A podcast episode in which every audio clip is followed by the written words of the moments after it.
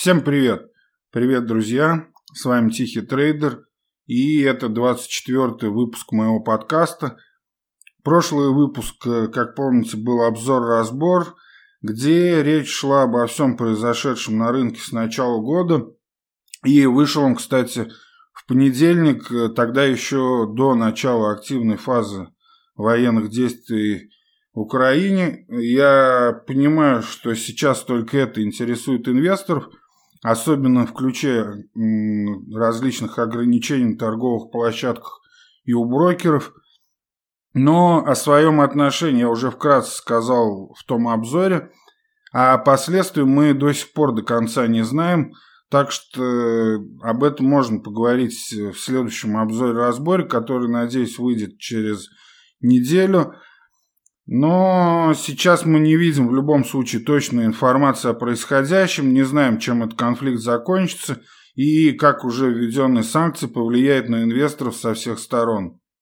Одно здесь понятно, то, что военный конфликт продолжается, люди гибнут, это ужасно. Ну, не знаю как, но надеюсь, это скоро закончится. Но, тем не менее, нужно как-то жить, работать дальше, иначе, если смотреть только эти новости, можно тронуться головой от всего этого новостного потока. Да, давно не было криптовыпусков, и вообще эта рубрика в подкасте пользуется малой популярностью, но сегодня, чтобы отвлечься от всей этой мрачной э, военной повестки, я решил поговорить о самой пожалуй, сложной и непонятной для многих тем в крипте. Да, биткоин пока сейчас находится в коррекции, хотя неплохо восстанавливается последнюю неделю. И кто-то уже говорит, что коррекция это перейдет э, в окончательный разворот. Вниз имеется в виду, есть и такое мнение – но я думаю, все эти прогнозы, разукрашки о пределах этой коррекции вам уже просто изрядно надоели, как и мне. Поэтому сегодня разберемся с CBDC. То есть это Central Bank Digital Currency или цифровая валюта э, Центробанков. Это фиатные деньги в цифровой форме, которые выпускает и обеспечивает Центробанк. Другими словами, и дальше я буду говорить CBDC, э, это третья форма денег наряду с наличными и электронными деньгами. Этот вид э, существует в виде э, кода, по сути, и доступен через специальные электронные кошельки. На самом деле в этой области проводится сейчас много исследований, очень много которых я перечитал, готовясь к этому выпуску – и в результате вот этих исследований, например, выясняется, что 86% всех центральных банков, это я говорю на начало года, на январь, когда начал готовить этот материал, то есть 86% всех ЦБ опрошенных э, заявили, что занимаются разработкой цифровых валют. И это на 65% больше, чем э, тремя годами ранее. И давайте здесь не будем забывать, что в 2020 году Центральный банк Багамских островов, как бы это не смешно звучало, но он стал первым, кто выпустил розничный CBDC. Следом Китай и Россия тоже пытается ввести в следующем году, или в этом они хотели ввести цифру рубль. Да, хотели ввести, но в свете последних событий я думаю, что Центробанку российскому будет сейчас немножко не до этого. Хотя, э, в общем-то, CBDC вот в этой ситуации э, помогла бы, в общем-то, при таком раскладе в экономике. И я думаю, что когда мы дойдем до конца э, вот этого подкаста, будет понятно, почему, собственно, сейчас бы и стоит этим заниматься. Пока э, эта история CBDC кажется нам не актуальной, далекой, но мне интересно уже сейчас разобрать по полочкам этот тренд, а в процессе подготовки к подкасту мне это сделать гораздо проще.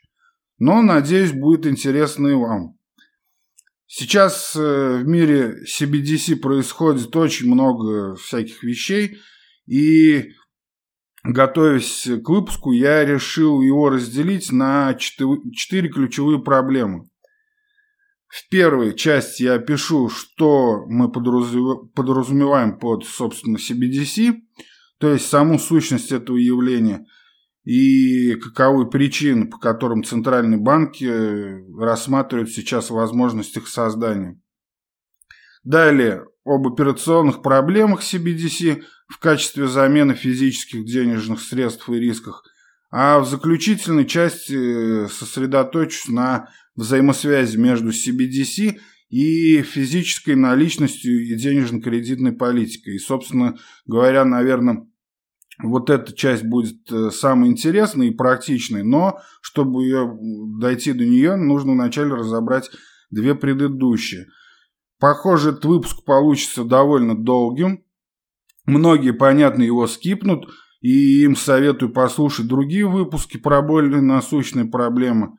А оставшихся снова попрошу не забывать про оценки, отзывы и комментарии там, где вы меня слушаете. Apple Podcasts и лайки на Яндекс Музыке. Ну, вы знаете. Это очень важно для продвижения моего подкаста. Ну, а теперь переходим к основной части. Поехали.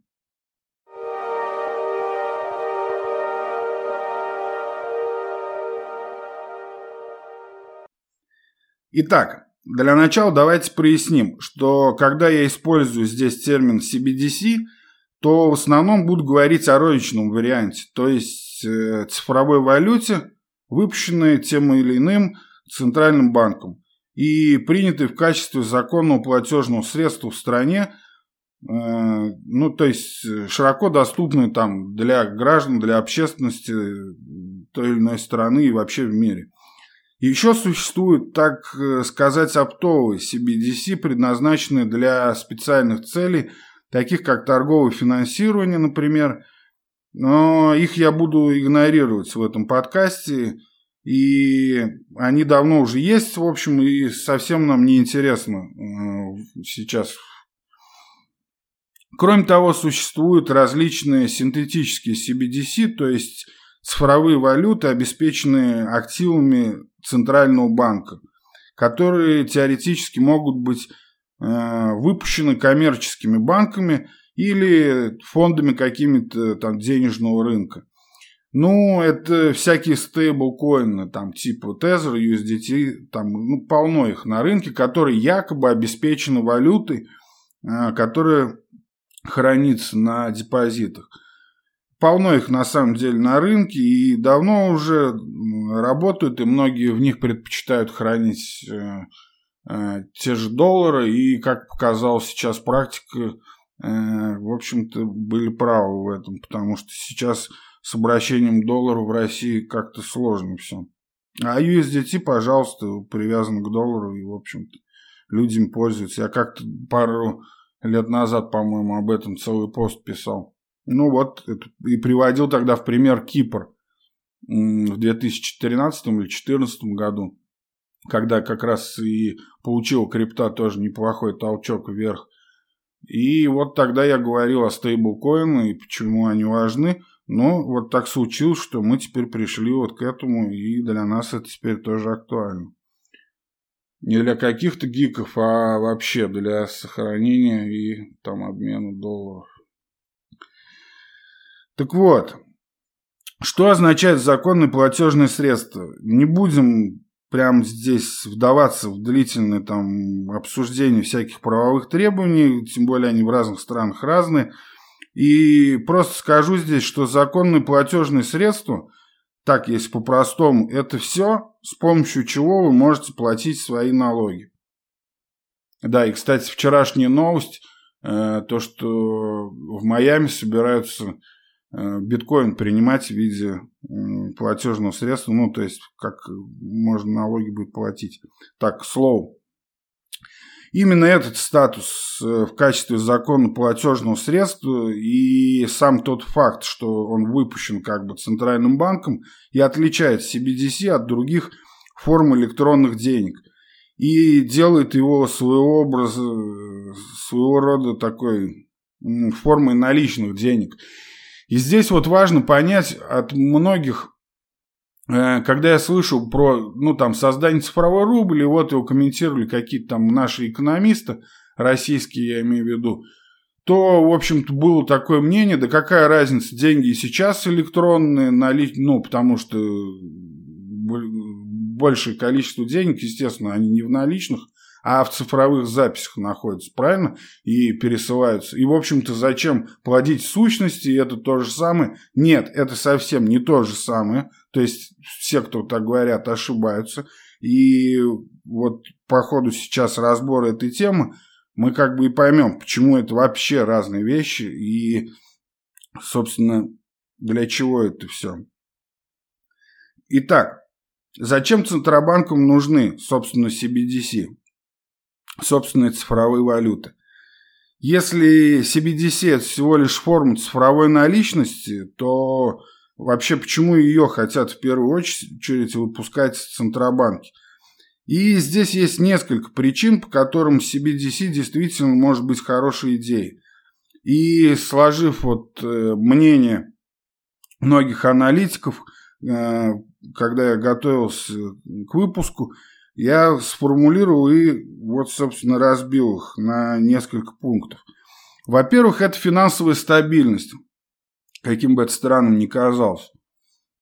То есть, в настоящее время мы являемся свидетелями распространения э, вообще цифровых валют в принципе. В то время как предложение любой цифровой валюты, такой как э, биткоин или эфир, может быть ограничено, нет абсолютно вообще никаких ограничений на то, сколько цифровых валют создается и вводится в обращение. Вспомните там, например, да, когда в 2016 году, что ли, был пик ICO, да, и там всякий Бузов выпускал свои какие-то токены. На фильмах выпускали токены. Ну, то есть вот это вот, вот эта вся свалка. И Понятно, на этом э, получилось у них заработать, на этих шиткоинах, но вы можете сказать, что это демократизация финансов и денег хорошая вещь, но я здесь могу вас заверить, что это, возможно, самый опасный побочный эффект вот этого нынешнего бума криптовалют. Это то, что действительно их становится просто очень много. И, ну, то есть на личном примере я лично там слежу только за двумя, это биткоин и эфир. Остальное я просто игнорирую, несмотря там, да, там какой-нибудь Polkadot, может, и несет какую-то э, ценность, кроме спекуляций, но я как-то на это свое внимание не трачу. И еще существует веская причина, по которой валюты Центрального банка были изобретены в первую очередь – если, допустим, мы вспомним средневековую Европу, то там каждое княжество выпускало свою собственную валюту, да, и вы быстро узнаете, что торговля и экономическая деятельность э, были, ну, сильно, так скажем, затруднены этим вот этим изобилием валют. Потому что при каждой транзакции люди, по сути, должны были искать обменный курс между одной и другой валютой, и этот обменный курс менялся с течением времени и в зависимости там, от расстояния до ближайшего банка, да, то есть, грубо говоря, это и есть ликвидность в те времена была э, там ближайшего банка, который принял бы его в качестве оплаты. И здесь там можно, например, там, я не знаю, вспомнить игру, там, Ведьмак, если вы помните, то там везде была каждая своя валюта на каждом острове. И, то есть, и разная цена. И когда ты приезжаешь на другой остров, то твои деньги уже стоят, ну, совсем по-другому. И даже на вот этом обмене приходилось кучу времени терять и, ну, естественно, и кучу денег. И здесь можно подумать, представим просто мир, в котором у вас были бы доллар США, э, там британские фунты, евро, румынские леи, тугрики там всякие – и десятки других валют, используемых просто в одном магазине. Представьте, вот сейчас это было в реальной жизни, да, и попробую разберись там, сколько чего стоит, ну и не стоило бы тогда удивляться, если на вас там нечестно наварился продавец, а хотя, вернее, с его стороны это как раз честно, так как он тоже а, бесплатно не обязан содержать весь этот, весь этот винегрет, и тоже несет рисках при обмене, потому что потом он также будет менять, не зная там точный курс. На самом деле, даже при наличии единой валюты, стоимость оплаты наличными намного больше, чем это осознает большинство людей. Э, вот, например, исследования показали, что стоимость использования физических денежных средств частными предприятиями, ну, в основном там розничный сектор и банки, составляет 0,2% ВВП в Норвегии и Австралии, 0,5% ВВП в Канаде и 0,6% в Бельгии. Просто представьте это. 0,5% ВВП уходит только за то, что люди просто пользуются наличным. Создание множества цифровых валют, конкурирующих друг с другом, значительно увеличил бы эти затраты и повысил бы риск обвала валютных курсов. Да? И, соответственно, это ну, снижало бы финансовую стабильность. Таким образом, если вы не можете избежать роста цифровых валют, э, в смысле не курса, а количества да, цифровых валют, то, по крайней мере, вы можете убедиться, что они разработаны и управляются самым безопасным и дешевым способом. Там не можешь победить, так возглавь. Не помню, там кто, то ли Макиавель, то ли Суворов сказал. Это не важно. Но именно этим сейчас руководствует ЦБ, когда хотят сделать CBDC, и этим правилом уже пользуется Китай, подсаживая всех на свой цифровой юань. И правильно делает, смотря с его стороны стратегии развития да, страны. Так вот, все эти значительные затраты на платежи, осуществляемые наличными и другими формами оплаты – и могут быть снижены с помощью цифровых э, валют CBDC, если они действительно достаточно быстры, чтобы обрабатывать тысячи э, и там миллионы транзакций в секунду, которые совершаются наличными каждый день. Цифровые валюты первого поколения вообще не способны справляться с такими объемами транзакций. И, кстати, это еще одна причина, по которой мы не можем пока представить биткоин в качестве полноценной замены NAO. То есть, вот представьте, ну, вот там одна, допустим, взятая страна, да, представьте, сколько операций проходит в один момент, там, я не знаю, в кассе каждого магазина, на заправке, там люди друг другу передают, пересылают, э, где-то списывается там э, по каким-то платежам за телефон. Вот если сейчас просто поставить биткоин, то он э, сеть не успеет, потому что слишком долго в биткоине. Хотя вот последний раз я переводил когда биткоин это дня три назад был, да, то есть третье подтверждение уже пришло буквально минут, э, не соврать бы, но минут 15-20, то есть вот, вот так вот. Но в любом случае это долго. Конечно, можно и после первого подтверждения уже там, я не знаю, выдать товар, да, но и даже так это биткоин ну, не хватит скорости для обработки. А цифровые валюты Центрального банка, центральных банков, они с самого начала как бы разрабатываются как эффективное платежное средство и могли бы предоставить банкам больше контроля над вообще всей финансовой инфраструктурой. И таким образом они еще больше снизили бы риски финансовой нестабильности. В теории это, конечно, звучит красиво. Понятно, что в интересах любого бизнеса как можно вообще меньше тратить на IT-безопасность. Это вот здесь краеугольный камень. Это важнейшее уравновешивающее действие.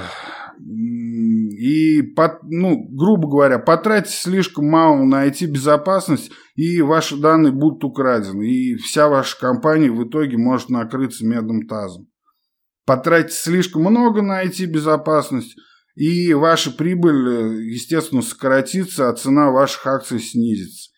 Так это, если на пальцах.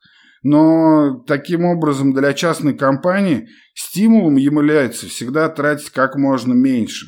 Понятное дело, чтобы получить больше прибыли. И, но в то же время, э, чтобы избежать крупных э, катастроф, связанных со сбоями, тратить в принципе приходится. Э, смотрите, центральный банк, он в принципе не имеет этих проблем и должен только максимизировать доверие к своей цифровой валюте. Таким образом, стимулом Центрального банка является э, потратить как можно больше средств на IT-безопасность, чтобы не подвергать э, риску потери доверия всех участников к этой своей CBDC. Э, еще один повод создать CBDC – это то, что использованием цифровых валют появляется возможность собирать вообще огромное количество данных о том, как люди используют свои деньги. А мы знаем, что в современном мире эта информация о том, что мы делаем, куда мы тратим и вообще наше э, поведение, да, поведенческие финансы, это вообще главный капитал. Частные компании могут использовать эти данные для продажи там, рекламодателям, другим компаниям, как, например, это Google или Facebook делает, да, и о чем все время споры, скандалы идут. Вспомните с Cambridge Analytica скандал пару лет назад, да, когда Facebook слил ему все данные. Это вот все про то. Кроме того, если компания достаточно крупная, она может эффективно предотвратить рост конкуренции из своей, ну, так скажем, рыночной власти. И если вернуться к этому скандалу с Cambridge Analytic, э, вспомните, что тогда же Facebook собирался делать Libru, да, свою, э, так скажем, крип, крипту, которая должна была быть привязана. По сути, это тоже такая синтетическая CBDC должна была быть она э, состоять там из нескольких, по-моему, британский фунт, доллар США и иена, если я не ошибаюсь, в каких-то, а, ну евро, да, из четырех каких-то там пропорциях. И это должна будет, была быть вот такая синтетическая э, крипта э, Фейсбука, да, похожая на CBDC. И тогда, если мы вспомним тот тренд, то тогда и Goldman Sachs собирался сделать, и Google собирался сделать. Потом они начали интегрироваться с Libra, туда вошло куча компаний. Но потом, э, конечно, там было много причин, но вообще, по сути, если вспомним, то вот этот вот скандал с Cambridge Analytica, когда были слиты данные, вот и он положил конец через в начале Либру цифровую, создаваемую крипту Фейсбуком, да, а потом и Goldman Sachs, и Google как-то про это все забыли. И суть-то была в том, что вот эти киты хотели опередить центробанки и взять свою в руки, но э, вот так получилось. А центробанки, глядя на всю эту историю, вовремя одумались и опять же уже решили возглавить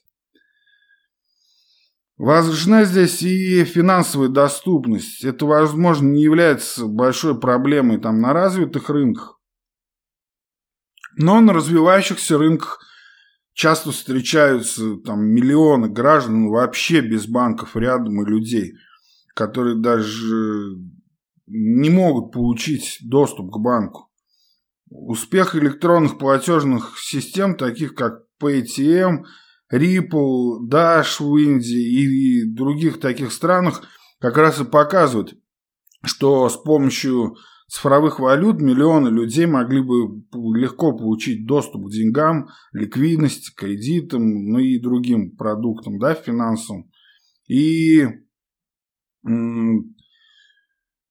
Опять же, вспоминаем, теперь мы можем в пример привести и сейчас ситуацию в России под санкциями, и вспомнить тот же Кипр.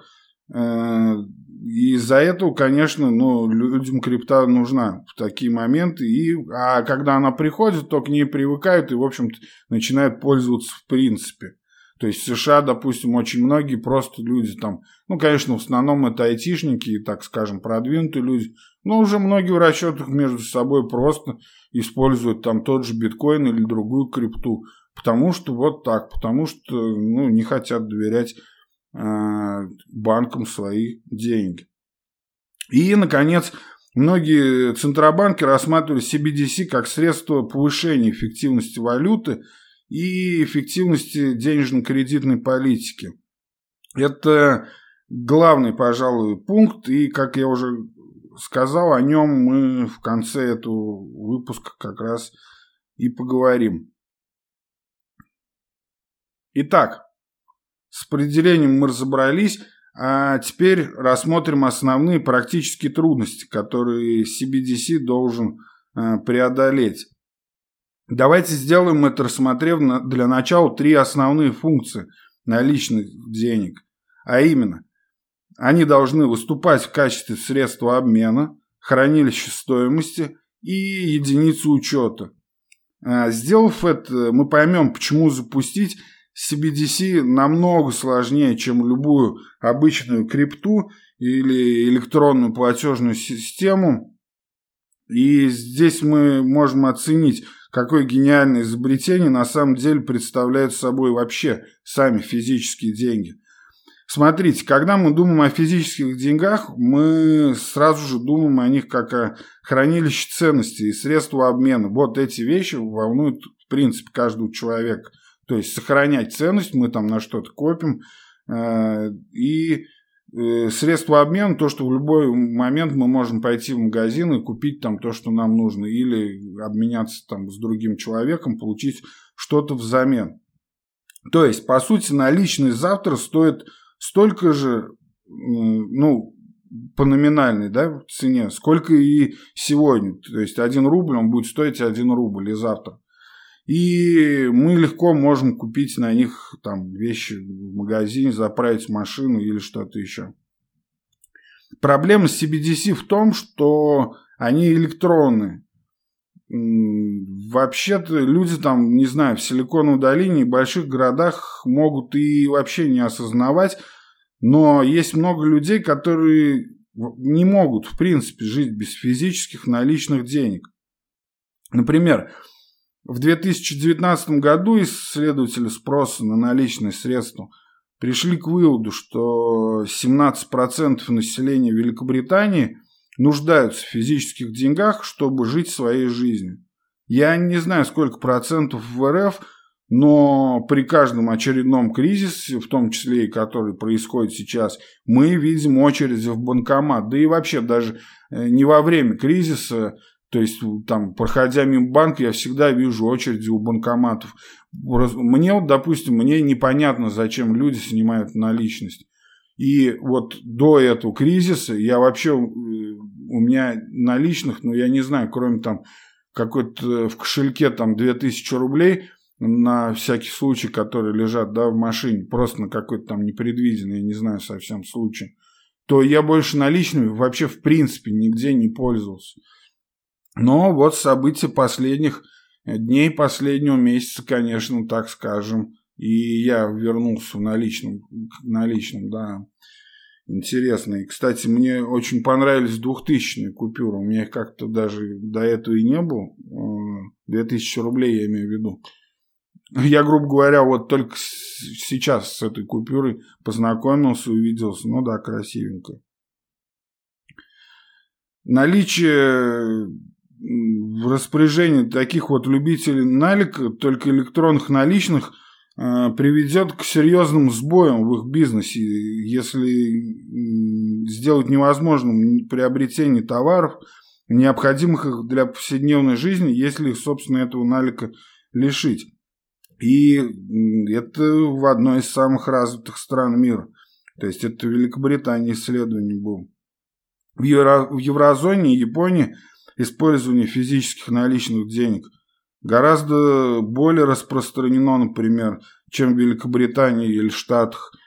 Но об этом я как-то подробно уже писал прошлой осенью на своем основном сайте dmatrade.blogspot.com или .ru. Можно найти. Одна из ключевых причин этой потребности в физических деньгах заключается в том, что инфраструктура IT и телекоммуникаций недоступна для доступа э, к современным электронным платежным системам, там 24 на 7, да. И это одна из ключевых задач, которую предстоит преодолеть как раз вот с помощью CBDC. То есть эти цифровые валюты должны быть доступны 24 на 7 и не должны испытывать перебои в работе сервера там, или простое. Это означает, что либо повсюду доступна чрезвычайно надежная IT-инфраструктура, и это потребует ну, просто миллиардных инвестиций в инфраструктуру даже в самых развитых странах. Либо CBDC должна быть, так сказать, переносимой и использоваться в качестве метода обмена в автономном режиме. В настоящее время считается, что CBDC, скорее всего, можно будет переводить в автономном режиме, но в ограниченных количествах, чтобы ее можно было использовать в качестве метода обмена даже при отсутствии подключения к интернету. Но здесь вот в чем загвоздка. Если вы можете перевести это в автономный режим, то как вы убедитесь, что это действительно транзакция? Так э, называемые технологии распределенной бухгалтерской книги, у нас это, ну, чаще всего это называют распределенным реестром, но по сути Ledger это, э, это гроссбух, если говорить по-русски, и нам это более интуитивно понимать. Ну, будем дальше чередовать эти синонимы.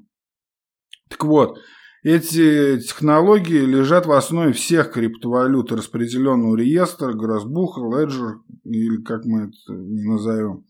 И они основаны на доказательстве работы или концепции доказательства доли, когда транзакция каждая подтверждается расчетами на компьютерах, которые доказывают, что вы являетесь законным владельцем монеты. На этом и основан майнинг, да? Если у вас нет подключения к компьютеру, то как вы можете получить подтверждение работы или подтверждение участия? И вот почему, скорее всего, будут ограничения на количество CBDC, которые могут перейти из рук в руки до того, как потребуется подтверждение сети. Э, если доказательства участия не подтвердятся, транзакции можно будет отменить не слишком нарушая работу всей платежной системы. Здесь вопрос, какой это будет объем. То есть, ну, понятное дело, если у нас нет интернета и встретились два человека, нам нужно передать друг другу, там, я не знаю, 200 рублей, а, то там в пределах, я не знаю, какой суммы, но мы должны этим обменяться, в принципе, ну, с кошелька на кошелек – на наших локальных устройствах, да, которые у каждого есть в кармане, и без интернета. Но так, чтобы если вдруг что, когда появится интернет и получится так, что нельзя эту транзакцию синхронизировать, то ее можно будет отменить, и один другому это запишет, грубо говоря, в долг.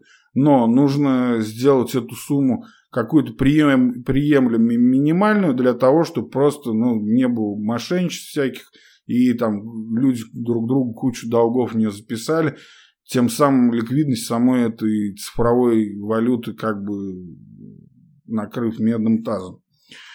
Вот. Э, но вот еще следующая трудность. Если вы используете технологию распределенной бухгалтерской книги в качестве основы для этой цифровой валюты Центрального банка, да, то вы повышаете ее безопасность, поскольку информация о CBDC и прошлых транзакциях хранится на многих компьютерах и, следовательно, ну, менее подвержена взломам, там, всяким кибератакам и другим шалостям хакеров, да. С другой стороны, платежные системы, которые э, обрабатываются этим централизованным реестром, как и любая система кредитных карт, там электронные платежные системы, банковские счета а, могут обрабатывать десятки тысяч транзакций, транзакций в секунду. У биткоина скорость, как я уже сказал, выше, намного ниже. И мы помним, что когда биткоин там, да, приняли на Сальвадоре, то там мемы были, как чувак платил в Макдональдсе биткоином, и, ну, то есть приходилось ждать и на этом там мемасов куча была основана.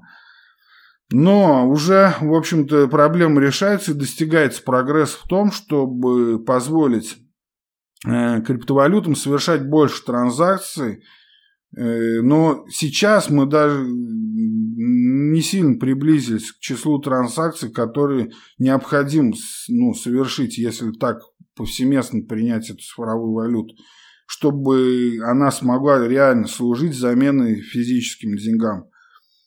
И если вы хотите, собственно, создать CBDC, который является универсальным методом обмена, то вам необходимо поставить под угрозу ее безопасность, увеличив скорость. Ну, о чем я и говорил уже. То есть, либо скорость, либо безопасность.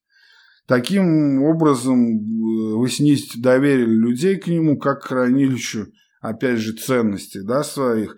И вот в этом-то и кроется основная проблема децентрализации. Между прочим, это проблема с хранилищем ценностей и средством обмена э, вообще не является чем-то новым. Во времена золотого стандарта Центральный банк мог увеличить количество денег в обращении только в том случае, если у него в сейфе было ну, достаточно золотых слитков. На этом была построена вся система.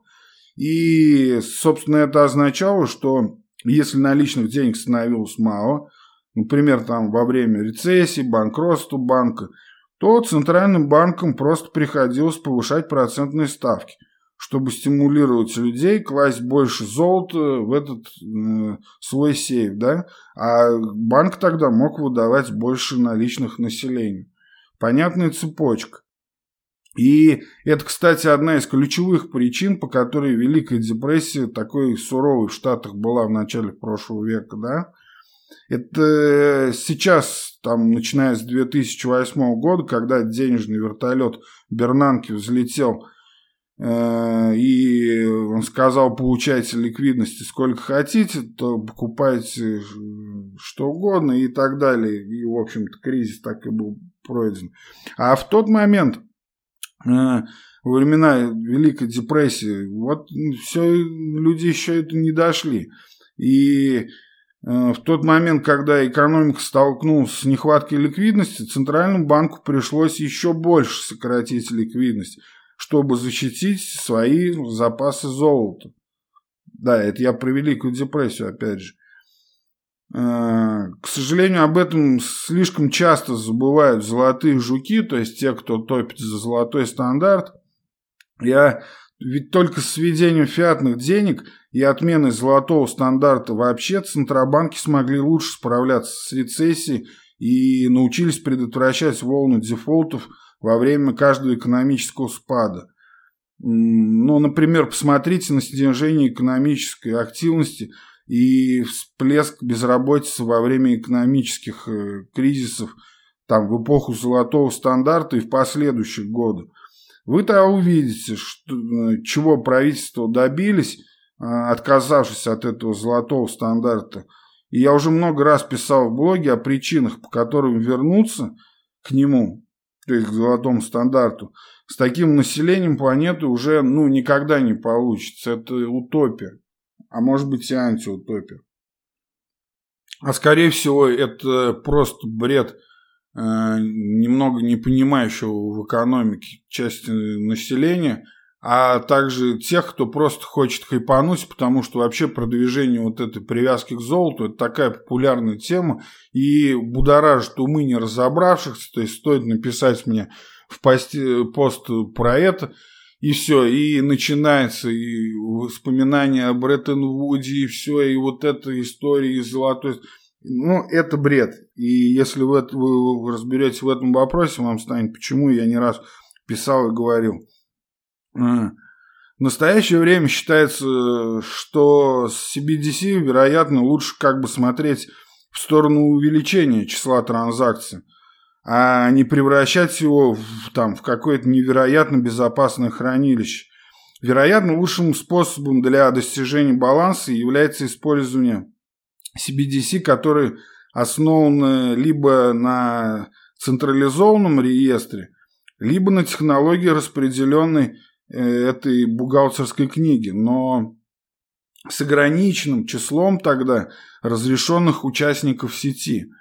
Скорее всего, такая технология будет когда-то использовать коммерческие банки, которые регулируют в Центральном в качестве узлов вот этой распределенной сети – Но это есть такое мнение, я в этом сильно сомневаюсь, и опять же, это прокладка в виде коммерческих банков, это то как раз, чего и нужно, как я считаю, избежать с помощью создания CBDC.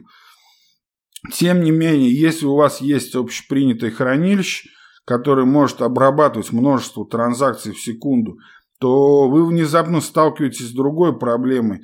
Если CBDC являются этими хранилищами денег, такими как э, физические да, наличные деньги, их можно использовать как э, традиционные банковские счета. Но тогда у нас люди могут переводить электронные деньги с своих банковских счетов, внимание вот здесь, в CBDC и хранить там свое богатство. Вы можете сказать, что это, безусловно, не проблема, так вы, как вы можете просто пойти в свой банк сейчас, да, и попросить, чтобы все деньги на вашем банковском счете были выплачены наличными.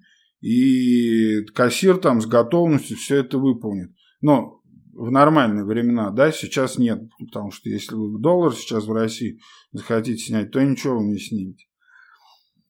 И это, ну, это может быть верно для большинства средних вкладчиков, но вообще-то на практике существуют ограничения и в мирное время на то, сколько физических наличных денег вы можете хранить и, главное, снимать.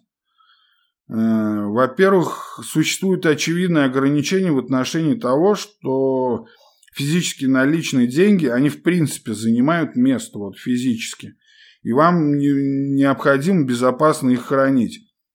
Но тут даже если вам удалось построить, там, представим, огромный сейф и нанять пару охранников и там бронированы какие-то автомобили, чтобы перевести наличные из вашего банка в ваш сейф, то попробуйте вы получить эту там такую огромную там любую сумму в банке наликом. Задумайтесь вот здесь вот, например, почему Нигде в мире нет вообще в принципе ETF, обеспеченных физическими деньгами. Теоретически эти ETF, они бы могли там, принимать электронные деньги людей и вкладывать их в физические наличные деньги, хранящиеся у них как в хранилищах. Ну вот как Тезер, да, там USDT э, обеспечен долларами типа, но вот почему не создадут тогда такой ETF, который вот обеспечен или как золотой ETF, да, который физическим золотом. Но таких ETF не существует. Это удивительно, вообще простая концепция, и в мире отрицательных процентных ставок она может стать выгодной инвестицией. Вот такой ETF, поскольку стоимость хранения этих больших сумм составляет несколько базисных пунктов по сравнению э, с примерно 40 базисными пунктами, которые люди должны платить по банковским депозитам, например, в еврозоне сейчас.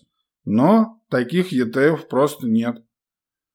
Э, ладно, тут это я уже отвлекся. Поехали дальше. Итак, если мы признаем, что на практике вы не можете хранить неограниченные суммы физических наличных денег, но CBDC легко накопить огромные суммы за несколько секунд или минут, и в этом тоже проблема.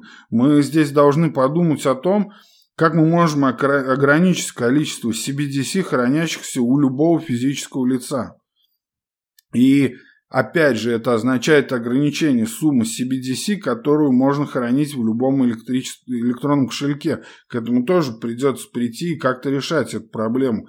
С другой стороны, это уже означает, что центральные банки или коммерческие банки должны быть в состоянии идентифицировать множество различных электронных кошельков, принадлежащих одному, тому, ну, одному владельцу.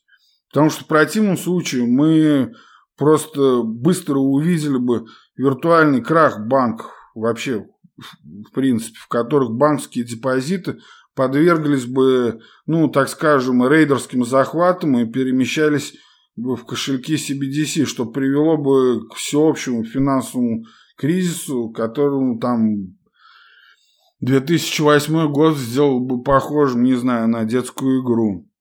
Это больше всего, собственно, и боятся банкиры, и поэтому всегда выступают против CBDC. э, это вообще такой консенсус мнения, да, крупных банков, они все против цифровых валют центральных банков. Да, это потому что это реальная угроза для них, как ни крути. Но если мы хотим иметь возможность контролировать, сколько CBDC может принадлежать одному пользователю на множестве различных электронных кошельков, то мы должны уметь идентифицировать владельца каждого кошелька. А это, в свою очередь, означает, что CBDC больше уже не является анонимным, но право собственности может быть связано с отдельным лицом. Это э, представим так, что это все равно, что ну, подписывать каждый счет, который получаете в магазине своим именем. А владелец магазина после этого уведомляет Центральный банк о новом владельце счета. Здесь вот схема-то такая получается. Сейчас вы покупаете, ну, я не знаю, в пятерочке там, э, по сути, это анонимно. Ну, конечно, если вы расплачиваетесь карточкой, то да, то э, все равно. И ну, напрямую пусть это в ЦБ и не передается, но они могут на основе этого делать статистику какую-то и, в принципе, узнать, кто где платил, это там в ходе здесь какого-нибудь расследования. Но если вы платите наличными, то, в принципе, то вы на данный момент анонимными остаетесь. И здесь в настоящее время единственный выход из этой ситуации состоит в том, чтобы полагаться на централизованные системы, принадлежащие Центральному банку или использовать э, распределенный реестр, но в которых в качестве узлов разрешены, опять же, возвращаемся к этому, только коммерчески аффилированные банки после того, как они проведут надлежащую проверку своих клиентов. Для развивающихся рынков с миллионами, так сказать, внебанковских людей – технология этого распределенного реестра, вероятно, э, все равно неосуществима, ну, хотя бы просто из-за необходимой инфраструктуры. И таким образом в этих странах можно было бы ожидать, что CBDC будет основываться на одном центральном реестре, да, то есть отказаться от децентрализации в пользу защищенности, удобства, и этот центральный реестр будет хранится в ЦБ этой страны. Но это все равно означает, что Центральный банк может видеть вашу личность. Э, например, там усилия Китая по разработке CBDC идут по этому пути, но в то же время позволяет каждому пользователю в CBDC контролировать, кто может видеть их личность. То есть ЦБ это понятно, но главное это, чтобы Главное, э, чтобы, ну, бог с ним, ЦБ пусть видит. Мне, например, не жалко там, что мои какие-то повседневные транзакции будет видеть ЦБ, но я абсолютно не хочу, чтобы э, там какой-нибудь продавец э, знал, кто я, да, по моему платежу. Вот с чем нужно бороться, и Китай это делает. Э, таким образом, пользователи CBDC могут оставаться анонимными, за исключением одного, опять же, контрагента. Это Народный банк Китая – всевидящий, который всегда будет знать, кто является каждым пользователем. И любой другой ЦБ обязательно же этим будет пользоваться. И, в общем-то, как мы увидим дальше, это не совсем плохо. Это необходимо для ведения учета, но, конечно, потенциально это может оказаться и слабым местом, если ЦБ не является независимым от правительства, и правительство могут вынудить его передать идентифицирующую информацию о владельцах CBDC. Э, потому что, по сути-то, у нас и ФРС, и Банк России даже, так-то это же не часть государства, это типа коммерческая организация просто, которой государство доверило обращение с финансами, да, но в любом случае информацию-то они будут сливать. Ну, ЕЦБ, например, уже экспериментировал с так называемыми ваучерами анонимности, которые позволяют пользователям CBDC передавать право собственности на ограниченное количество валюты в течение ограниченного периода времени, без того, чтобы их личность была известна контрагентам или Центральному банку. Но проблема здесь, опять же, по-прежнему заключается в том, что сами эти ваучеры тогда должны контролироваться и проверяться, что э, открывает, опять же, возможность идентифицировать пользователей этих ваучеров.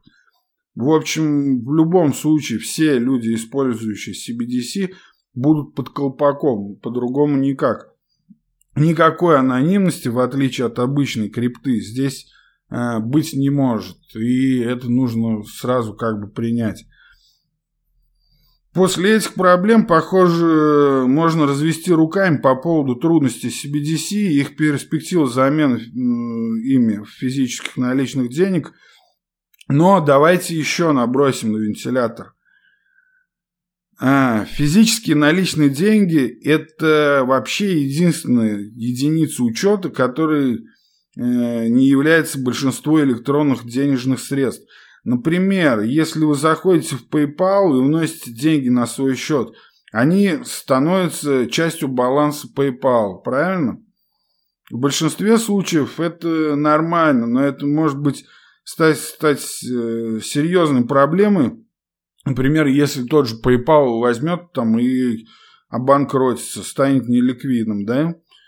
А затем ваши деньги становятся частью процедуры неплатежеспособности, а вы становитесь тогда необеспеченным кредитором э, разорившегося PayPal или другой какой-то платежной системы. Но это же не относится к физическим наличным деньгам или электронным деньгам, выпущенным Центральным банком, да, CBDC. Такие деньги должны оставаться на месте, даже если поставщик платежей разорится. Конечно, центробанки тоже могут обанкротиться. Бывало и такое в истории. Но это уже единичный случай, который общую картину не меняет. И здесь мы опять же приходим к тому, что один из естественных способов внедрения CBDC – состоит в том, что Центральный банк выпускал валюту коммерческим банкам так же, как они делают э, в настоящее время с традиционными деньгами. Там неважно, физические, электронные. Эти коммерческие банки берут деньги у ЦБ, затем распределяют через кредиты, там, лизинги, ипотеки и так далее.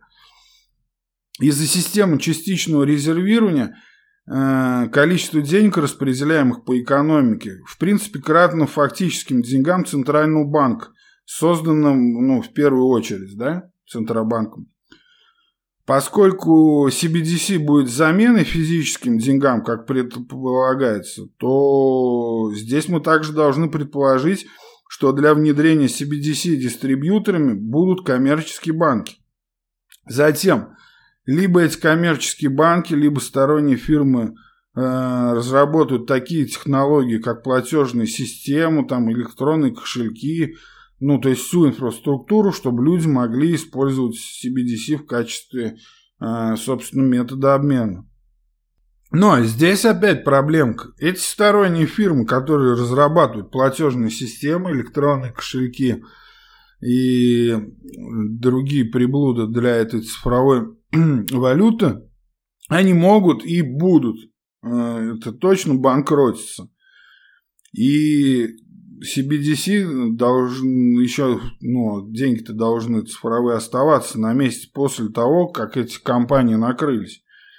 На самом деле здесь должен существовать простой механизм перевода CBDC с, ну, с любого уже не платежеспособного платежного провайдера, как в примере выше с тем же PayPal, да, на платежеспособного. То есть даже если он обанкротится, должен быть механизм того, что по-любому эти деньги переведутся просто к другому оператору.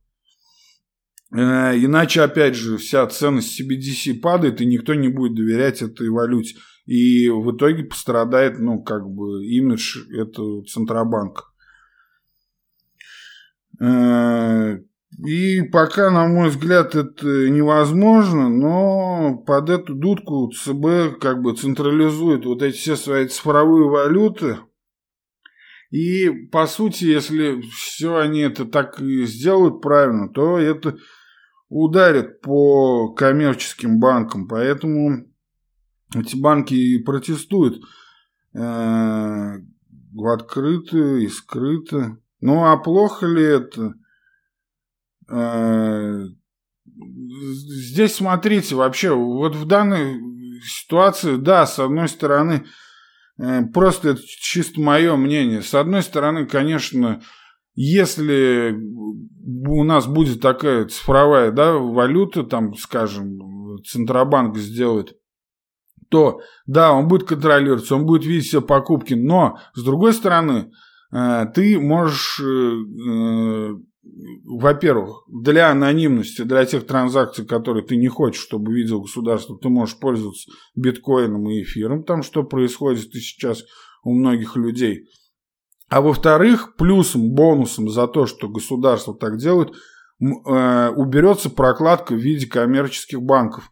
Потому что сейчас это распределяется, да, э, через них, и по сути дела там одно дело, когда выдается ипотека, да, то понятно, там э, у вас в залоге, для этого действительно нужны банки, в, в этом, в общем-то, суть то есть э, под залог какого-то имущества, как это было раньше всегда, там с незапамятных времен, под залог какого-то имущества э, банк вам выдает деньги. Государство уже не будет это делать, вы же не будете квартиру закладывать государству. Просто ни одно государство не справится с этим. Ну, хотя не знаю, может, это и возможно, но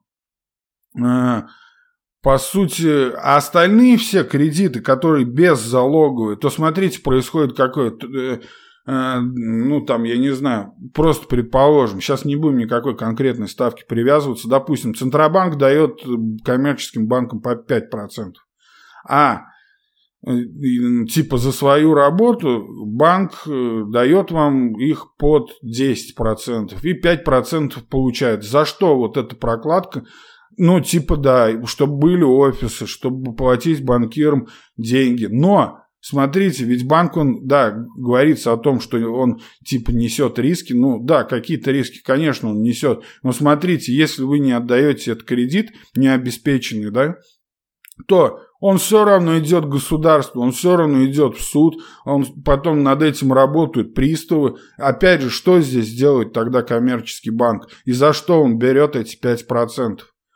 И если будет CBDC э, действительно будут введены там, России или любой другой страны, то вот эта прокладка в виде коммерческих банков может исчезнуть. Вернее, они останутся, но они будут заниматься тем, что, чем они должны. То есть, если они хотят рисковать, они несут риск, то они дают э, под залог, там, под залог квартиры, ипотеки, это по-честному. А просто делать эту прослойку и получать деньги, зачем, если вы напрямую можете брать под эти 5% у ЦБ. Правильно? И вы приносите в жертву свою, так сказать, анонимность в своих делах, хотя и сейчас никакой анонимности нет. Но вы тогда напрямую работаете и берете деньги у Центробанка. А, поэтому я думаю, что это не совсем плохо. Государство от этого только выиграет, а значит под этим соусом и будут приняты и разработаны все цифровые валюты – и этим как раз они и удовлетворят все проблемы общества, как считается. Э, в идеале все эти задачи замены будут решены. Но давайте теперь посмотрим на риски, связанные с CBDC. И здесь нужно сосредоточить основное внимание на рисках для нас как раз, как для конечных пользователей. Да? Смотрите, если CBDC хранятся на вашем аккаунте э, в коммерческом банке там, или криптовалютной бирже, то, как правило, нам необходимо подтвердить э, личность, да, прежде чем они смогут открыть учетную запись. Это, в общем-то, сейчас требование ко всем такое, можно сказать, что во всех там странах. Это так называемые правила KIC, да, Know Your Clients. И предназначены они так, по сути, для предотвращения там, отмывания денег, финансирования терроризма и так далее, бла-бла-бла, так это во всяком случае предполагается. Хотя мы, конечно же, помним, что большинство всех этих незаконных операций и отмывания денег и терроризма происходило как раз с помощью наличных американских долларов. Ну ладно, пропустим этот момент – большим преимуществом владения цифровой э, учетной записью ну, на той же криптобирже, является то, что она снижает всякую там э, теневую преступную деятельность, как предполагается, и мы уже достаточно хорошо знаем, ну, то есть создатели этих э, криптобирж, криптокошельков, как эффективно защищать эти самые учетные записи от хакеров. И кроме того, кроме того, и это, как правило, такое недооцененное преимущество, если владелец учетной записи забудет пароль к ней, да, то, в общем-то, деньги не будут потеряны, потому что, ну, он записан же на ваш паспорт. И доступ к, к этой учетной записи всегда может быть восстановлен после того, как законный владелец, ну, будет идентифицирован, и, в общем-то, в этом у нас нет сомнений. Мы доверяем такой системе. Но здесь мы приходим к проблеме такой э, с владением CBDC, да, на основе вот если учетных записей, то проблема заключается в том, что он не является анонимным уже, этот э, наш кошелек или там, э, ну, запись, да, которую мы открыли учетную. И что особенно на развивающихся рынках, ну, миллионы людей вообще не имеют доступа к банкам и, собственно говоря, как им сделать эту KIC. Есть причины, короче, по которым люди хотят или должны использовать физические наличные деньги в качестве ну, средства обмена. И если мы хотим принять CBDC в качестве реальной альтернативы э, вообще физическим деньгам наличным, то должна существовать какая-то форма защиты конфиденциальности, иначе многие так в кэше и будут продолжать жить. И именно здесь вступает в действие токенизация, и токены являются анонимными по дизайну, а владельцы этих токенов доказывают свое право собственности, показывая закрытый ключ шифрования, да, на этом основана вся крипта. Теоретически эти закрытые ключи могут храниться анонимно на электронных кошельках, но, как всегда, в интернете же нет ничего анонимного. Каждая транзакция, когда-либо совершенная с помощью токена, записывается в блокчейн криптовалют, тот самый гроссбух или распределенный реестр. И если можно связать ключ шифрования с человеком, все становится отслеживаемым и идентифицируемым. И ФБР уже не раз показал всему миру, что она э, может и будет отслеживать биткоин и может определять владельцев каждого биткоина, несмотря на все миксеры и так далее, и другие уловки. А если они могут сделать это со всякими изощренными преступниками, которые предположительно лучше умеют скрывать свою личность, да, чем обычный человек, то они могут сделать это со всеми. В общем, нет никакой анонимности и в крипте, и мы не должны уповать на это. Есть анонимность на бытовом уровне, о чем я уже говорил. Мы можем друг с другом пересылать деньги, и мы не будем знать имя того, кто тебе это прислал. Но если этим серьезно займут спецслужбы, то вас отследят. И, наконец, если мы оставим вопросы конфиденциальности позади – то возникнут обычные проблемы безопасности, связанные с кражей цифровых, собственно, монет. И здесь банк Камнада проделал очень хорошую работу по обобщению всех рисков, связанных с CBDC, основанным на токенах. И здесь, по сути, проблема в том, что, в общем-то, преступники обычно они не знают, сколько денег хранится в отдельных кошельках. Таким образом, они стекаются в самый большой пул денег и, как правило, сосредотачивают свои атаки на крупнейших криптовалютных биржах, что мы тоже не раз видели, там, крупных банках. А в случае с CBDC это будет сам Центральный банк. В частности, спонсируемые государством хакеры из той же там Северной Кореи, который в прошлом уже успешно взломал Центральный банк Бангладеша.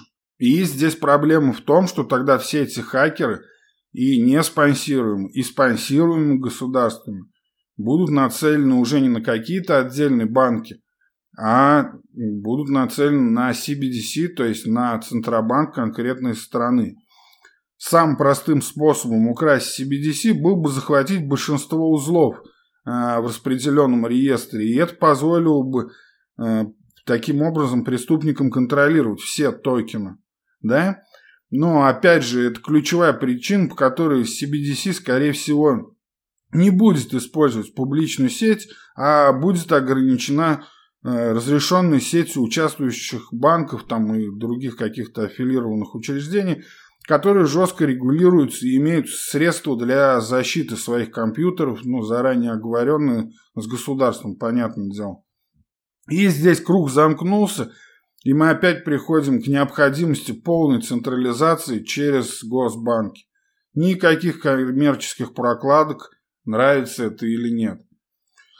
Но, с другой стороны, при полной централизации вырастет э, ну, доверие к центробанкам, выпустивших эту крипту. И там, в общем-то, при их создании Э, мир станет еще глобальнее. То есть сейчас вы хотите инвестировать, я не знаю, или там парень какой-нибудь из Техаса, не знаю по каким причинам, хочет он инвестировать в российский рубль там, или в цифровой юань, то ему достаточно сложно это сделать. Это нужно открывать счет, это нужно там через биржу или через какого-то брокера покупать. Здесь будет все проще. То есть э, можно просто открыть там свой э, цифровой кошелек, да, и купить э, крипту Центробанка, его выпустившего напрямую, без всяких синтетических продуктов и так далее, если вы хотите это, именно эту валюту хранить. И получается тогда, что любой Центробанк, выпустивший э, свою крипту, он автоматически повышает доверие к валюте, к местной валюте. Да, и здесь нам не стоит забывать, что вычислительная мощность постоянно увеличивается, и, следовательно, то, что сегодня кажется там не поддающимся обработке, о чем я говорил в самом начале, да, количество транзакций, то все это может оказаться вполне себе реальным там через несколько лет. И на самом деле мы находимся на пороге квантовых вычислений – а квантовые вычисления произвели бы настоящую революцию вычислительной мощности и позволили бы выполнять эти вычисления моментально, которые там заняли бы сейчас сотни и тысячи лет. Но там и возникает проблема опять же с безопасностью, потому что тогда могут тот же, ту же сеть биткоина легко захватить тот, кто первый сделает квантовый компьютер – и да, этому можно, кстати, отдельный подкаст посвятить. Но ни один криптографический протокол, используемый в настоящее время в какой-либо цифровой валюте, не может противостоять атакам квантовых вычислений. И таким образом, с появлением, опять же, квантовых компов, все цифровые валюты немедленно станут небезопасными, в том числе включая и любые Э, цифровые валюты центральных банков, CBDC. Или их необходимо будет разработать каким-то таким образом, чтобы их можно было сделать квантово безопасным. Э, это нужно делать кратчайшие сроки, но превращение такой цифровой валюты в квантово безопасную на данный момент почти неизбежно опять же приведет к сокращению количества транзакций, которые можно совершать там в секунду. И таким образом опять же снизит ее эффективность в качестве средства обмена, о чем мы уже говорили. То есть либо скорость, либо безопасность. И вообще, когда мы говорим про безопасность, тут стоит помнить, что пока мошенникам просто и не нужно проходить всю эту тяжелую работу, когда самый большой риск для безопасности любой цифровой валюты находится перед компьютером. Все электронные кошельки, счета криптовалюты, любые CBDC будут принадлежать и принадлежат обычным людям и защищены паролями. А люди, как мы знаем, всегда используют дурацкие пароли и особо не заморачиваются на эту тему. Или они забывают свои пароли, что не так уж плохо, если у них есть, опять же, учетная запись в банке KIC, да? А, но если они забывают пароль к своему электронному кошельку, где хранятся все высокозащищенные криптографические ключи, от их CBDC или другой крипты, ну как он там, Exodus, да, например, кошелек. Если вы потеряете там эти 12 фраз мнемонических, то все, привет, вы потеряли свои биткоины, эфирчики, или в, в нашем случае CBDC. И вы потеряли деньги навсегда. Ну, а есть тут такая, мне понравилась хорошая аналогия, что это то же самое, что носить наличные деньги в бумажнике, а затем этот кошелек украл карманник. И мы также принимаем вот этот вот риск, в принципе, не жалуюсь, да, мы живем же так, у нас смогут украсть, но мы пользуемся наличными деньгами. Но эта аналогия не совсем э, правильная, потому что если вы ходите по магазину в торговом центре с вашими физическими деньгами в кошельке, может быть там один или два карманника и есть поблизости, которые потенциально э, пытаются украсть у вас кошелек. А вот если вы используете электронный кошелек для оплаты в интернете, это похоже на то, как если бы вы шли по торговому центру, где ошивается каждый карманник во всем мире. То есть вот они все собрались в одном торговом центре, и вы там идете со своим кошельком. И они готовы украсть этот кошелек при первой же возможности. И как вы думаете, насколько вероятно будет, что кошелек будет украден в такой обстановке? Этот риск э, безопасности присущ каждой цифровой валюте, и это означает, что независимо от того, как разработан CBDC, он всегда, всегда будет менее безопасным для пользователя, чем физические наличные деньги. Потому что, потому что их гораздо легче будет украсть. Просто как ни крути. И это будет э, риск для безопасности, с которым придется жить, к которому придется привыкнуть. Ладно, с рисками мы вроде тоже разобрались. А теперь в завершении давайте сосредоточимся на аспекте, который я нахожу наиболее интересным. Это способность ЦБ изменять денежно-кредитную политику с помощью своей цифровой валюты CBDC. Это, собственно, из-за чего это весь сырбор затевается.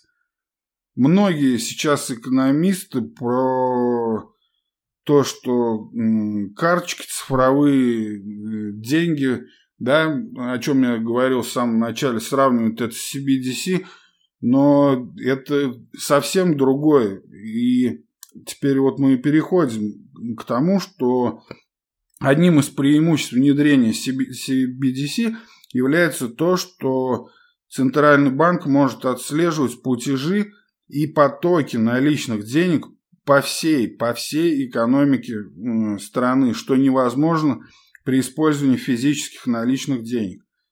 В частности, если CBDC управляется через центральный реестр, а скорее всего поэтому, как мы выяснили, э, пути пойдет, пойдут центральные банки, то Центральный банк сможет отслеживать использование и распространение денег по всей экономике. CBDC с технологией распределенной, если будет такой сценарий, через аффилированные там, да, какие-то банки, то эта деятельность по отслеживанию была бы сложнее, но все равно можно было бы отслеживать токены и их использование в масштабах всей экономики. Но, опять же, такой вариант я не думаю, что мы увидим по вышеизложенным причинам. И это открывает возможность чрезвычайно точно для Центробанка, ну а, собственно, для государства измерить, как деньги используются в экономике – и как изменения в денежной, кредитной и фискальной политике распространяются по этой самой экономике. По сути, экономисты наконец-то смогли бы определить, какие меры денежно-кредитной и фискальной политики эффективны, а какие нет. И таким образом сократить огромное количество всяких государственных расходов, неэффективных денежных кредитных стимулов, которые мы видели там на примере пандемического кризиса или в 2008 году, да, какие-то пошли на пользу, а какие-то пошли просто, э, ушли на фондовый рынок и, в общем-то, э, никакого пользы реальной экономике не принесли. А здесь центробанки смогли бы это вполне конкретно э, отслеживать. Да, тотальный контроль, но и больше данных, которые смогут использовать в том числе и мы, как инвесторы. Да, цифры мы любим. Проблема, конечно, в том, что CBDC должен быть стать доминирующей формой наличных денег в экономике и вообще в идеале полностью заменить физические деньги. Но, тем не менее, как э, я уже говорил в начале, физические наличные деньги по-прежнему широко используются даже в развитых странах, и там уходит, как мы выяснили, в Великобритании 0,5% просто на обслуживание того, что люди пользуются наликом. И они просто не могут быть отменены в ближайшее время без того, чтобы малые предприятия и там более бедные всякие домохозяйства или там и отдельные индивиды не оказались в значительном невыгодном положении, если их лишить эту э, привычной наличности. Короче, чтобы они ну, не могли заниматься своей повседневной жизнью, э, ну, нельзя их лишать этой возможность использования наличными. Пока это невозможно. Только по этим хотя бы причинам я пока не могу себе представить, что физические наличные деньги будут отменены в ближайшие, ну, там, лет 5-10, даже в таких странах, как Швеция, там, Нидерланды, Великобритания, где использование физических наличных денег, как показывают исследования, является, э, в принципе, самым низким. Это вообще не означает, что физическая наличность не будет отменена в конкретных обстоятельствах или отдельных странах, и в конечном итоге, ну, там, через те же 10, там, 20 лет, возможно, э, в обозримом будущем наше рабочее предположение должно заключаться в том, что, по крайней мере, некоторое количество физических наличных денег будет находиться в обращении рядом с CBDC и другими формами электронных наличных денег, но количество налика будет снижаться, и для этого население, собственно, нужно стимулировать каким-то образом. И также можно с уверенностью предположить, что после внедрения использования CBDC ну, будет быстро расти, а статисти статистический анализ транзакций позволит Центробанкам значительно улучшить денежно-кредитную и налоговую политику – нацелив ее на более эффективные и действенные цели. Но во всяком случае так это анонсируется создателями там, того же цифрового юаня. Физические денежные средства сохраняют свою стоимость в номинальном выражении. Банкнот в 5 фунтов стерлингов все равно будет стоить 5 фунтов стерлингов в следующем году. Проблема, конечно, в том, что инфляция могла бы привести к снижению покупательной способности фунта, но э, это другая история. Но с CBDC в теории мы видим намного больше вариантов. Да, на самом деле цифровая валюта от центробанков может иметь стабильную номинальную стоимость, такую как физически наличные деньги. И в первоначальном этапе, скорее всего, так и будет, без всяких фич. Но дальше, развиваясь, они могут ее спроектировать так, чтобы она имела, например, стабильную реальную стоимость. Каждый месяц корректируя ее на индекс потребительских цен. Например, как вариант. Это создаст в конечном итоге стабильную, по-настоящему стабильную валюту, которая никогда не потеряет покупательную способность, независимо от того, какую политику проводит Центральный банк. И, наконец, ЦБ могли бы добавить любую процентную ставку, положительную или отрицательную, в CBDC. И таким образом превратить ее э, в, так сказать, ультракороткую ценную бумагу, которая приносит такие же проценты, ну, как, скажем, государственные векселя. Это позволило бы Центробанкам гораздо более эффективно проводить свою денежно-кредитную политику и если CBDC будет иметь положительную номинальную процентную ставку, номинальную, повторяю, это ускорило бы переход от физической наличности к CBDC, поскольку потребители, ну, им будет интересно, они будут получать интерес к хранению этих самых электронных дел, денег, а не физические деньги у себя под подушкой складывать. Точно так же, как физические наличные деньги – вводят нулевую нижнюю границу ставок денежной кредитной политики, так и CBDC с стабильной номинальной стоимостью. Если Центральный банк хочет ввести отрицательные процентные ставки, эти ставки не могут быть слишком сильно ниже нуля, потому что в таком случае потребители и предприятия начнут набрасываться на банк и пытаться конвертировать свои активы с отрицательным процентом.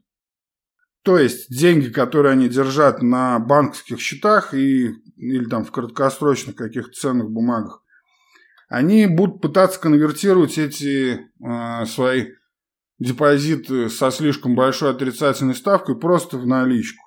И по сути, э, ну, когда они у них будут лежать в наличке, то это будет нулевая процентная ставка. Правильно? Деньги лежат, и за это они не должны платить.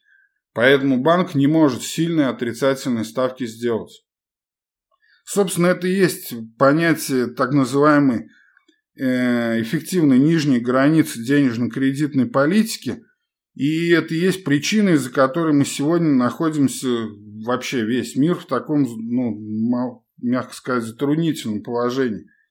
И если э, вот на первоначальном этапе CBDC будет просто со стабильной номинальной стоимостью, то, в общем ситуацию в мире это никак не поменяет.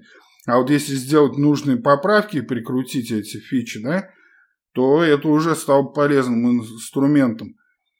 CBDC, который связан с, с инфляцией, например, э, он будет еще хуже, чем CBDC с стабильной номинальной стоимостью, потому что в условиях э, рецессии Центральный банк теперь будет подчиняться эффективной нижней границе этой нулевой реальной процентной ставки. В тот момент, когда номинальная процентная ставка упадет ниже уровня инфляции или ожидаемой инфляции, потребители переведут свои активы в CBDC, привязанные к инфляции, что создаст, создаст возможности для банка как раз в тот момент, когда Э, денежная кредитная политика должна стать более ну, экспансивной. Это было бы фактически то же самое, что вернуться к золотому стандарту. А в самом начале мы уже выяснили, почему это очень плохая идея. И вот из всего того, что я читал, когда готовился к подкасту, и лучшая, на мой взгляд, идея сейчас, которая ну, лично мне понравилась – и о которой многие, на самом деле, экономисты говорят, это, внимание, ввести CBDC, который выплачивает проценты. Это прекрасная вещь, так, если вдуматься, потому что, выплачивая положительную процентную ставку, Центральный банк может ускорить использование CBDC и сократить использование физических наличных денег. У людей будет интерес к этому всему действию, да? Как только физическая наличность перестанет использоваться или будет использоваться только в незначительных каких-то там обстоятельствах, э, то физическая наличность может быть полностью отменена с минимальными потерями для малого бизнеса и, опять же, там каких-то домохозяйств, о чем я уже говорил. И в этот момент тогда, получается, у нас больше не будет эффективной нижней границы ставок денежно-кредитной политики. Как только не будет такой формы денег, э, которая всегда будет ну, с нулевым процентом, то есть налик, мы сейчас говорим про налик, если его не станет, то Центральный банк может свободно снижать процентные ставки там до минус 5, минус 10 или любой другой отрицательной ставки, которую он хотел бы. Если этот переход случится, да, повторюсь, то есть, если ввести сейчас вот эту CBDC, которая будет платить положительный процент, она людей переведет, тех, кто использует наличку безболезненно, переведет полностью на CBDC, налик полностью уйдет, все, его отменят, нету. Э, сейчас нельзя отменить налик, почему? Потому что просто очень много Э, и предприятий, и домохозяйств встанет. Встанет, соответственно, будет кризис экономики, будет недовольство. Если с помощью положить, CBDC э, с положительной ставкой постепенно центробанки переведут без всяких там волнений и дебоши, переведут э, из налички в CBDC людей, то просто, ну, сама себе как рудимент отомрет, э, отомрут наличные деньги, ну и, грубо говоря, их просто, их просто не будут печатать, из, изымут из обращения, и вот тогда все уже в руках Центрального банка, и он может свободно снижать с процентной ставки там хоть до минус 5, до минус 10. И любая, которую он хотел бы, чтобы регулировать э, экономику. А это заветная мечта каждого Центробанка, по сути.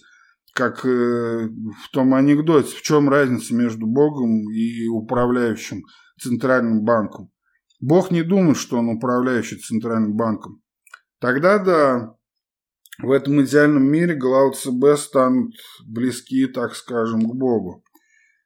Проблема на практике заключается еще в том, что введение крайне отрицательных процентных ставок может привести к снижению доверия к ЦБ и в конечном итоге к накоплению замещающих активов, таких там как ну, золото, крипту, как мы видели, например, вот в 2020 году – Э, только более продолжительных и долгосрочных этих накоплений.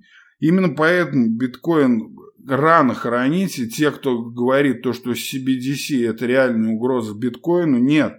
Потому что как раз в биткоин смогут бежать от CBDC, то есть пользоваться ну, э, в обычной жизни этими самыми CBDC, расплачиваться, проводить расчет, платить в магазине, платить там за коммуналку, откладывать на текущую жизнь, там, да, на ближайший месяц получать зарплату, а вот свои накопления, если там будет отрицательная ставка по CBDC, да, если мы к этому придем, то накопления как раз лучше люди будут в биткоине делать, которые никто не регулирует. Э, ну, это да, это уже отдельная совсем тема. И тут есть еще одна важная проблема, связанная с процентными ставками, это как раз налоги. И, как, как вы знаете, в большинстве стран люди должны э, платить налоги ну, со своих с процентных доходов. И у нас даже с банковских вкладов нужно было 13% платить, который что там был, больше миллиона, но сейчас это, правда, все обнулили, как и, в общем-то, и все в стране. Но э, в любом случае это практика э, такая мировая, но чтобы платить налоги с процентных доходов, получаемых с CBDC, правительство должно быть в состоянии определить, кому принадлежит каждый CBDC. Опять же, таким образом анонимность опять же выходит за рамки, если CBDC представляет интерес – и мы опять же возвращаемся к неизбежности централизованной системы и отказа от части классических функций этих прокладок коммерческих банков. Но меня как пользователя это волнует меньше всего, и как и машину лучше здесь покупать там у производителя, а, то есть у Центробанка, да, э, не там в автосалоне у жадных дилеров. И за последний год мы видим, как это работает, когда коврики там за, 2, за 200 тысяч продают э, в автосалоне в нагрузку машины. И, по сути дела, коммерческие банки сейчас своими продуктами делают то же самое. А здесь мы, э, мы можем покупать напрямую валюту у ЦБ. А банки пусть занимаются ростовщичеством под залог – чем мы занимались тысячи лет, там, да, с залогами, с собственными рисками. Они существуют в виде этой прокладки между ЦБ и людьми, как сейчас. Меня этот аспект вообще вполне устраивает. А теперь, внимание, совсем идеальная утопическая модель для мира будущего. Вместо того, чтобы вводить крайне отрицательные процентные ставки, CBDC можно использовать для введения совершенно новой формы денежно-кредитной политики. Мы помним, что основная причина снижения процентных ставок вообще в принципе заключается в том, чтобы стимулировать людей тратить или инвестировать свои сбережения вместо того, чтобы держать их в банке. Другими словами, Центральный банк пытается увеличить скорость обращения денег э, или то, как часто доступные денежные базы используются в экономике для потребления там, или инвестиций. И во все кризисы мы сейчас видим, что снижение там вот в этот раз до отрицательных ставок, ну я говорю про ФРС, да, чтобы стимулировать потребление, чтобы люди не накапливали, а чтобы вкидывали их дальше – либо там в акции, либо в продукты, либо э, в услуги, неважно, но чтобы деньги работали. Смотрите, А CBDC при таком сценарии можно напрямую влиять на скорость обращения денег с помощью просто платы за простой. По сути, Центральный банк будет взимать плату за CBDC, который не используется в течение определенного периода времени. Как так-то, спросите вы? А я вам отвечу. Ну, смотрите. Предположим, у кого-то есть 100 единиц CBDC. Там 100 цифровых юаней или 100 цифровых долларов, 100 цифровых рублей. В электронном кошельке есть сот, сотка на 1 января. Центральный банк э, при таком сценарии мог бы ввести плату за простой в размере 1% в месяц. Затем, 1 февраля в таком случае стоимость CBDC, которая не использовалась в январе, будет снижена до 99% от первоначальной стоимости номинальной. Таким образом, есть человек, которому принадлежала эта сотка, чего бы там ни было, юаней, долларов и рублей цифровых, если он их не использовал до 1 февраля, то на его счете будет отображаться баланс только в 99 единиц. Если он использовал 50 единиц и заработал 20 новых единиц, то только 50 единиц, которые не были использованы в январе, будут облагаться вот этой однопроцентной пошлиной. Таким образом, на 1 февраля остаток составит 50 единиц, 1% сборов равно 49,5 плюс 20 единиц, заработанных в январе, 69,50. Ясно, что с помощью такой платы за простой денег Центральный банк мог бы вообще напрямую регулировать скорость обращения денег – ну и, следовательно, инфляция, само собой, вытекает из этого. Э, вместо того, чтобы пытаться косвенно влиять на инфляцию с помощью там, процентных ставок, печатания денег, ну, всеми инструментами, которые, в общем-то, доступны Центробанкам сейчас. И здесь э, можно даже подумать о том, чтобы денежно-кредитная политика превратилась форму бюджетной политики, ориентируя плату за простой на какие-то там конкретные расходы. Например, если правительство рассылает бесплатные вертолетные деньги каждому домохозяйству, как это мы уже не раз видели, то плата за простой может быть намного выше в, э, вот по этим выплатам, которые, ну вот, раздавали деньги, допустим, в пандемию раздавали деньги. Вот, то есть, если на, именно конкретно на эти деньги можно было бы наложить повышенную плату за простой. То есть их нужно в любом случае было бы истратить, либо они бы у вас потихоньку таяли. И это дало бы еще более сильный стимул домашним хозяйствам тратить деньги вот как раз когда происходит рецессия.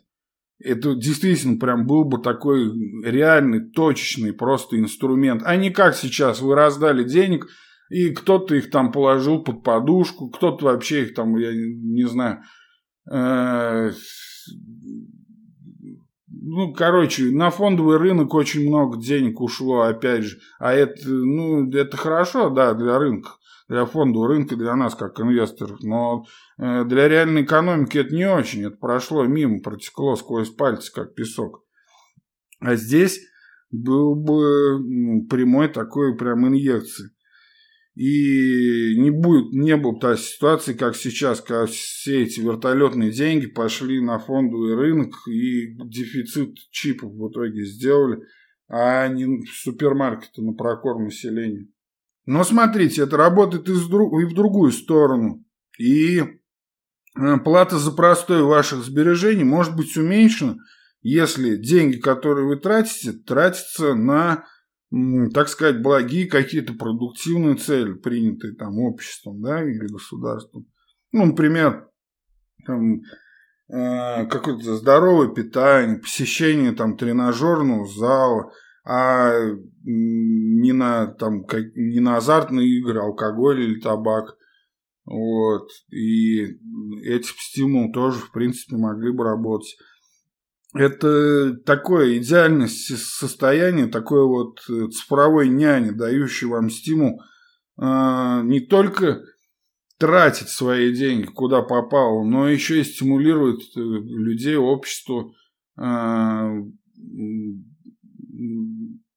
как их тратить, да, показывают с помощью этой фискальной такой политики через CBDC. И здесь нужно сразу оговориться, потому что многие скажут, что это прям вот моя личное такое мнение, но э, это не мое мнение, это модель, но в принципе всего вот существующего в любом случае, да, многие либертарианцы там скажут сейчас, что это напрямую, опять же, государство вмешивается, там, а это так быть не должно. Да, ребят, оно может и не должно, я с вами согласен, и тоже за свободу, но оно в любом случае будет. Просто вопрос, в какой это степени. И вот это, я думаю, самое гуманное. А э, самые людоедские какие-то, ну, в принципе, мы их видим уже и сейчас, да, через там повышение налогов, там, а здесь можно было бы это более конкретно регулировать. То есть тут как бы выбирать из двух зол, я думаю, что это не худшее. Или здесь же можно подумать о нелинейных сборах за простой этих средств в CBDC, которые растут экспон... по экспоненте, да, по мере увеличения сбережений. Это вот вообще интересная идея. идея. Смотрите, тот, у кого мало сбережений, он не платит вообще никакой платы за простой. То есть человек лежит на жизнь деньги, они таять не будут. А вот люди со средними сбережениями, например, уже заплатили бы 1% за простой денег. А в богатые уже можно было бы брать там 10 или 20 процентов денег за простой. Да? Вот это же типа вообще такая утопия, социальная, идеальная социальная э, модель общества. И обратите здесь внимание, что это не будет наказанием за высокие сбережения в каком-то смысле там конфискации, да? Никто эти деньги не будет конфисковать у богатых людей. Просто они эти деньги должны работать, тратиться. А конфискацию мы уже видели, как бы в истории полно было, и сейчас это происходит на самом деле с российскими активами. Ну, немножко по другой причине, да, это понятно, это не в ту степь. Но все-таки э, в таком случае там каждое домашнее хозяйство и каждый бизнес мог бы полностью э, избежать платы за простой, потратив э, деньги, которые у них есть. А если какой-то определенный период, маленький там порог, да, они бы не облагались этим налогом за простой, ну, который человек просто держит на жизнь, на обычную жизнь. Очевидный побочный эффект, э, вот этот, он бы был благом для заметного потребления. И вот нам сейчас там кажется, что все эти российские, американские там олигархи, миллиардеры тратят э, по полмиллиарда там на яхту, да, и это кажется нам крайностью, это вызывает э, в обществе чувство несправедливости. А вот стоит ввести такую нелинейную плату за простой, э, и в действии просто это будет э, каких-то ужасных масштабов достигать. То есть, либо покупай, либо плати за простой кэша. И тогда, в общем-то, этих яхт, я думаю, станет еще больше, но, с другой стороны, деньги не будут лежать где-то тихо. Таким образом, получается, что цифровая валюта центральных банков вообще может привести к совершенно новой форме денежно-кредитной политики. И после этого, я думаю, мы увидим, ну, если доживем, конечно, вообще все виды и непредвиденных последствий, что, очевидно, означало бы, что инвесторам придется выяснить вообще, как эти новые меры политики повлияют на акции, облигации и другие вообще все наши активы, потому что вот то, о чем я говорил сегодня, это все в теории, только как это может быть, как это сделать. Но я нигде не читал, как это вообще повлияет дальше на всю цепочку всю основного, остального финансового рынка. А это прям вообще целое море для размышлений. Но для этого нужно, чтобы заработало и хоть какую-то статистику собрать. Ну вот сейчас цифровой юань, в принципе, работает, уже собирается какая-то статистика. Если Банк Китая, конечно, будет честно делиться, что они не любят делать с, с другой своей статистикой. Ну, посмотрим. Это я к тому, что э, вообще стоит нам, как инвесторам, привыкнуть к правилам этой игры. И, ну, и вообще всегда получается, только мы привыкаем к одной, э, к одним правилам, да, как, например, у нас вот после 2008 года возникла одна парадигма, э, это вот денежный вертолет, накачки э, экономики и фондового рынка деньгами. Все, мы привыкли к этой парадигме, примерно понимаем темпы коррекции и всего остального. А сейчас мы переходим, на мой взгляд, вот сейчас мы где-то в каком-то переломном моменте, и вот в этом моменте его одной из частей это станет как раз развитие CBDC. Просто сейчас за всеми этими политическими проблемами в мире как-то это немножко оттеснилось, ушло на второй план. Но стоит этому вот это сейчас успокоиться, а я надеюсь, что так и будет. И вот этот интерес к CBDC, его развитию, просто он, я думаю, просто будет расти действительно по экспоненте. Посмотрим. Может быть, я ошибаюсь, но лучше бы разобраться в этом вопросе сейчас. Э, и чтобы быть готовым, что я попытался сделать в этом подкасте. Посмотрим, какие прогнозы из этого выпуска реализуются в ближайшие годы. Э, можете, конечно, добавить свои мысли в комменты и отзывы по этой утопии, которую я вам сегодня э, рассказывал и предложил. Но в любом случае скучно быть не должно. Возможно, я сейчас и преувеличиваю значимость CBDC, но наблюдать за этим крайне интересно. А на этом по основной части у меня сегодня, пожалуй, все.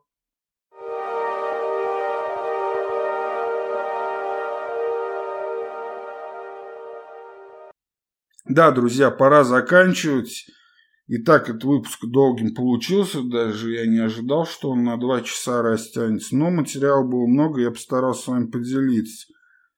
Э, надеюсь, кому-то было интересно разобраться с этой темой, и кому-то не показалось скучным, как и мне. У меня уже накопились вопросы к выпуску с вашими вопросами и ответами, но их мало не бывает, так что пишите комментариях. Задавайте еще вопросы, предлагайте темы к теоретическим выпускам в комментариях моего телеграм-канала и инстаграма. В принципе, Инстаграм, я не знаю, Инстаграм через VPN, конечно, у меня уже работает, но я туда не делаю никаких публикаций, но если вы что-то туда напишите, и то, в принципе, я это увижу. Но лучше делать это в Телеграме, в комментариях.